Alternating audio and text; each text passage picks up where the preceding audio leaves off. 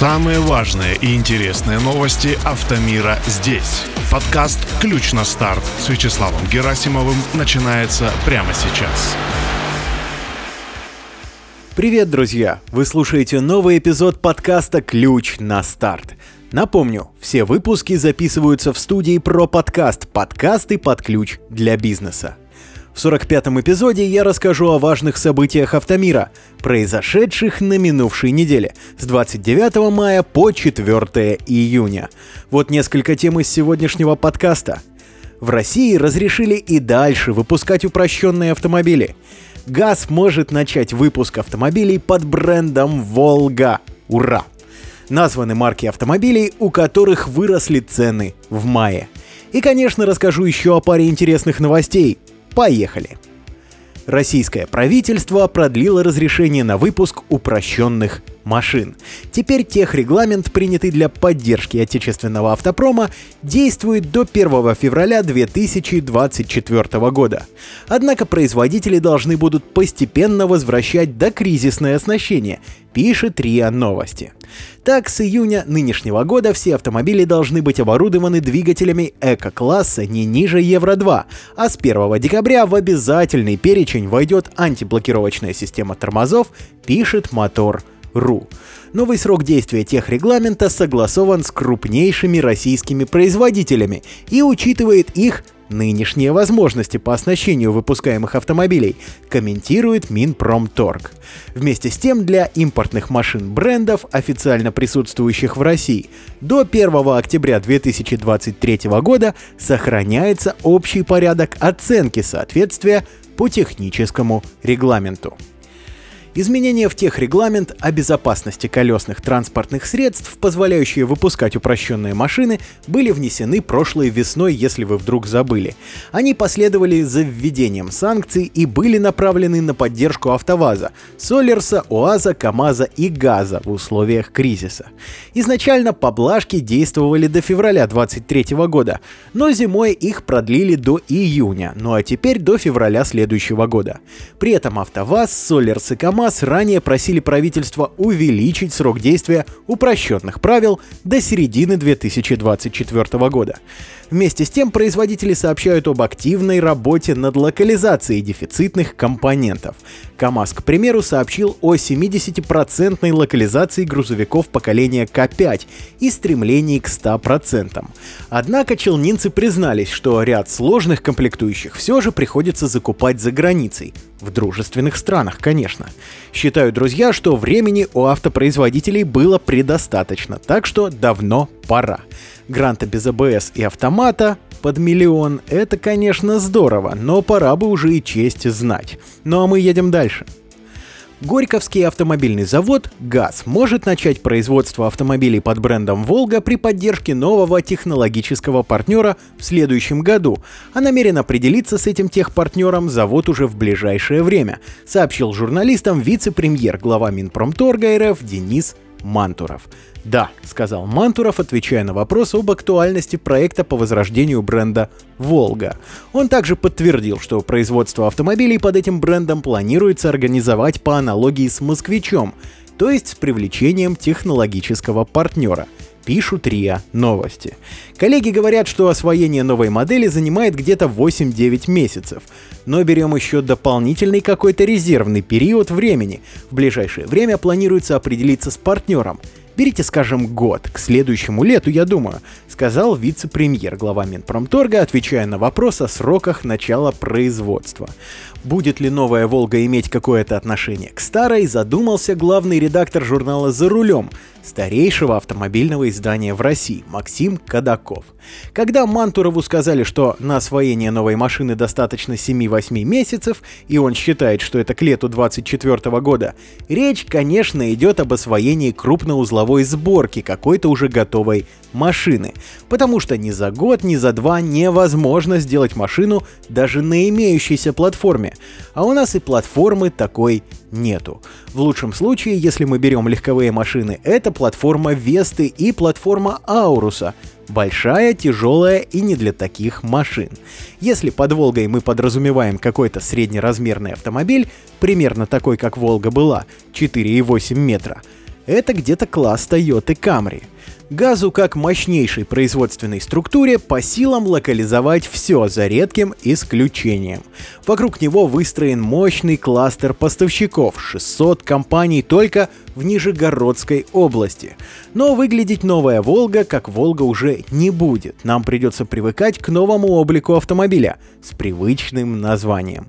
Опыт есть, уже пытались сделать «Волгу» из Крайслера, пишет Максим Кадаков на КП.ру. Что ж, если у ГАЗа снова получится Крайслер или на этот раз уже Камри, всецело приветствую. «Волга» — это бренд и наше достояние. Здорово, что на дорогах снова появятся милые сердцу автомобили. Ну а с локализацией справимся. Просто обязаны справиться. Верим в лучшее и едем дальше. Президент АвтоВАЗа Максим Соколов выразил уверенность, что классическая «Лада Нива», выпускаемая предприятием с 1977 года, встретит свой полувековой юбилей производстве. Об этом он рассказал в интервью газете «Коммерсант». К счастью, у нас были отечественные разработки, отечественные платформы и модели, которые мы производили с высоким уровнем локализации в 90 и более процентов. Это три кита. Среди них Лада Гранта и Лада Нива Классик, которые, я думаю, точно доедет до своего полувекового юбилея, отметил Соколов в ответ на вопрос о проблемах локализации автомобилей. Продажи Лада Нива растут, и автомобиль в следующем году получит современный, более мощный и тяговитый двигатель, добавил глава АвтоВАЗа.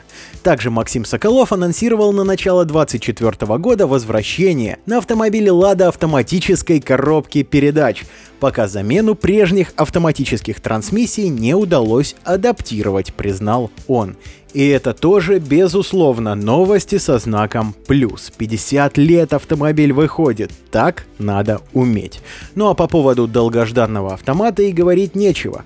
Очень ждем. И едем дальше. В России продолжают дорожать новые автомобили. Первым ценники переписал АвтоВАЗ. С 1 мая семейство Гранта, кроме хэтчбека, а также внедорожник Лада Нива Travel подорожали на 5-39 тысяч рублей. Кроме того, как отмечает издание «Автоновости дня», днем позже цены получили китайские рамные внедорожники танк 23 года выпуска. Они оказались дороже прошлогодних на 100-150 тысяч. Китайский Джак поднял цены на семиместный кроссовер GS8. Флагман, который вскоре должен сменить поколение, во всех комплектациях прибавил 200 тысяч рублей, или 5,6-7,2%, пишет Qta.ru. Кроме того, сменой прайс-листов отметился HVL. Его кроссоверы F7, F7X и Dargo, включая специальную версию Dargo X, подорожали на 50 тысяч. Это стало следствием уменьшения выгод.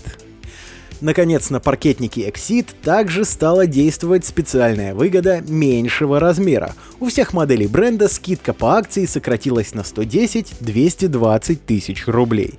Среднеразмерный кроссовер Exeed TXL, а также флагманский Exeed VX лишились базовой комплектации Luxury, и минимальный ценник первого вырос на 250 тысяч, а второго на 370 тысяч рублей. И продолжая тему доступных россиянам автомобилей, АвтоВАЗ начал отгружать дилерам первые лады Весты NG. К продавцам отправились седаны, универсалы, а также кросс-версии. Начальная стоимость потенциального хита всего каких-то 1 миллион 239 тысяч 900 рублей. Это мы с вами уже обсуждали. Потенциальный хит, конечно, впечатлил безмерно. Китайцы тоже молодцы. Я уже говорил и не раз, друзья, безусловно, рыночек порешал. И у нас с вами остался один единственный способ проголосовать проголосовать рублем. И в данной ситуации знаменитого кандидата против всех со счетов явно не стоит списывать. Едем к финальной новости, оставил на сладкое красоту. Покупка нового автомобиля у россиян в среднем занимает 4-5 лет, рассказал РИА Новости основатель инвестиционной транспортной компании ГТК Холдинг Саид Залиев. Уровень дохода прямо пропорционально влияет на выбор марки автомобиля. Так, например, покупатели с доходом 55 тысяч рублей предпочитают Ладу Гранту и Ладу Ниву и им в среднем нужно около 4,5 лет, чтобы накопить на транспортное средство, сообщил эксперт основываясь на исследовании запросов 1760 клиентов компании на покупку нового транспорта в мае 2023 года. Жители России с доходом около 100 тысяч рублей выбирают более дорогие модели и богатые комплектации. Например, Lada Vesta или Москвич 3 в базовой комплектации. На такие машины им нужно копить 5 лет. Покупатели с доходом в 100-200 тысяч рублей делают выбор в пользу китайских внедорожников и кроссоверов стоимостью от миллиона 800 до 2,5 миллионов рублей. Они могут накопить на автомобиле с салона в среднем за 4 года, отметил Залиев. При этом россиянам зачастую не хватает на покупку новой машины. В этом году по сравнению с прошлым этот показатель вырос на четверть, до полутора миллиона рублей. Напомним, что средняя стоимость нового автомобиля составляет на текущий момент 2,4-2,5 миллиона рублей. Таким образом, россиянам не хватает около 63% от стоимости транспортного средства а годом ранее 58%, обратил внимание эксперт. Большинство, 70% тех, кому не хватает средств, оформляют кредит, 15% занимают деньги у родственников или друзей, каждый десятый оформляет рассрочку, и только 5% нацелены накопить на покупку новой машины, заключил Залиев. Финального слова у меня к этой новости не будет, друзья. Просто желаю всем нам мудрости и терпения. Все обязательно будет хорошо. А на этой неделе у меня тем временем все. С вами был Вячеслав Герасимов. Подкаст «Ключ на старт». Напоминаю, все анонсы и важные автомобильные события недели публикуются в телеграм-канале и в сообществе подкаста ВКонтакте. Короткое имя, само собой, одинаковое и там, и там. Key on Start. Ищите в поиске мессенджера и соцсети. Спасибо за внимание, удачи на дорогах. Пока.